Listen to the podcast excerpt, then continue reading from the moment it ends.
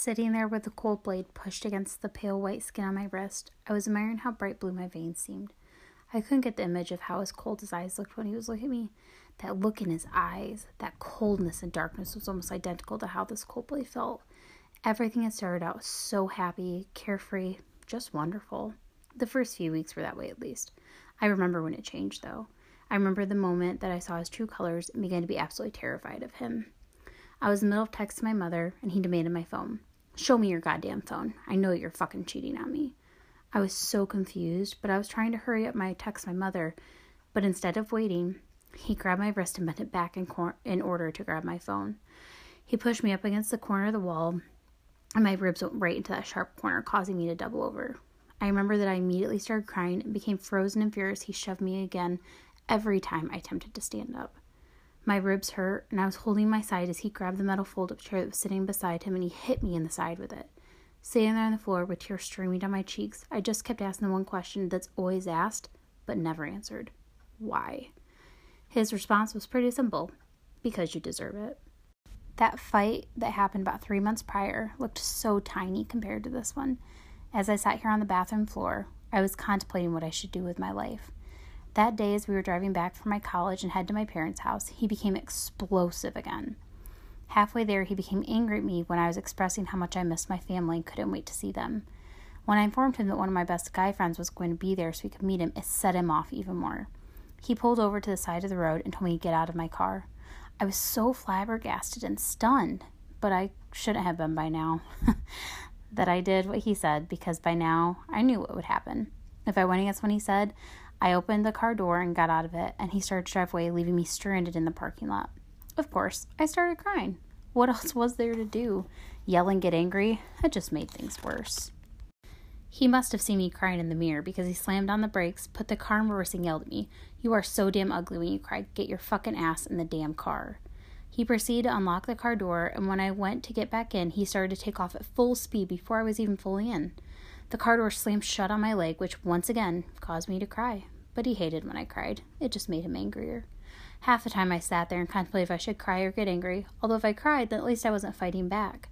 When I fought back, things got worse, and it was not worth the bruises. Finally, we arrived at my parents' house. We got ready to go swimming. I changed my bathing suit, and you could visibly see the bruises going down my rib cage. When I was questioned as to what the bruising was from, I said that I had fallen. Knowing how clumsy I am in general, I had hopes that they would believe my excuses. Little did I know that they did not believe it and that they saw right through it. A few nights prior, I called my mother, due to her being a nurse, and asked her for a note or something to help me get out of class without it counting against me. I told her that my head was pounding and that it felt worse than a headache, so I assumed I was dealing with a migraine.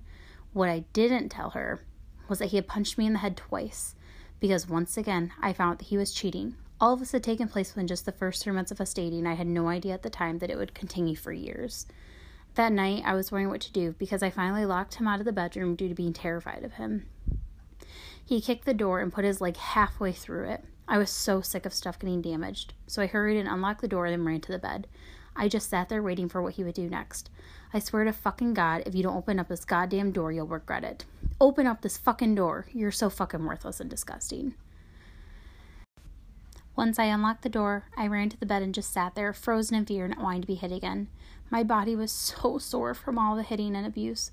I was completely emotionally and mentally exhausted from trying to make him happy, covering up things with lies to hide our destructive relationship, and from constantly walking on eggshells.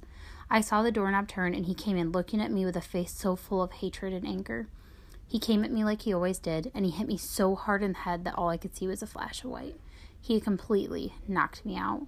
When I woke up, I remember hurrying up and pushing myself as close up to the wall as I could. I tried my hardest not to cry. He always hated it when I cried because all it did was make him more upset, but I couldn't help myself as tears started streaming down my cheeks.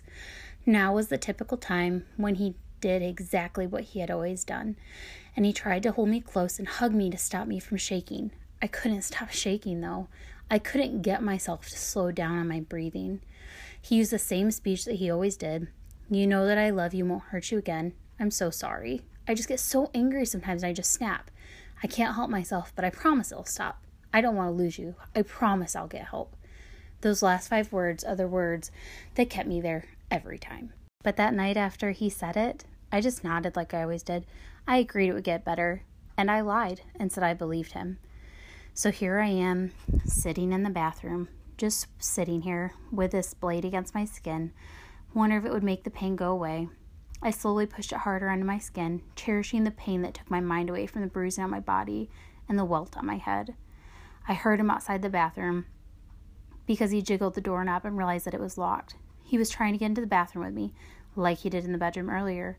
I finally just opened the door like nothing was going on and that I was just washing my face. I had hidden the razor blade under the towels on the towel rack above the toilet. He saw my arm, though, grabbed me by the throat. With that look of disgust on his face, he just said, You'd be better off if you were dead. If you need me to, I can get you a sharper blade. He released my throat and stormed out of the bathroom, slamming the door behind me. Once again, all I can do is cry. The pain in my arm slowly takes my mind away from how my throat feels, because when he squeezed my throat, he made my pulse pick up a little bit. Now, all I can feel besides my throat throbbing is the pulse in my arm that has pumped my blood a little faster. My phone goes off right then as I get out the razor blade because I truly just want it all to end. Little does my mother know that her text simply said, I love and I'm here for you if you need to talk. It actually saved my life tonight.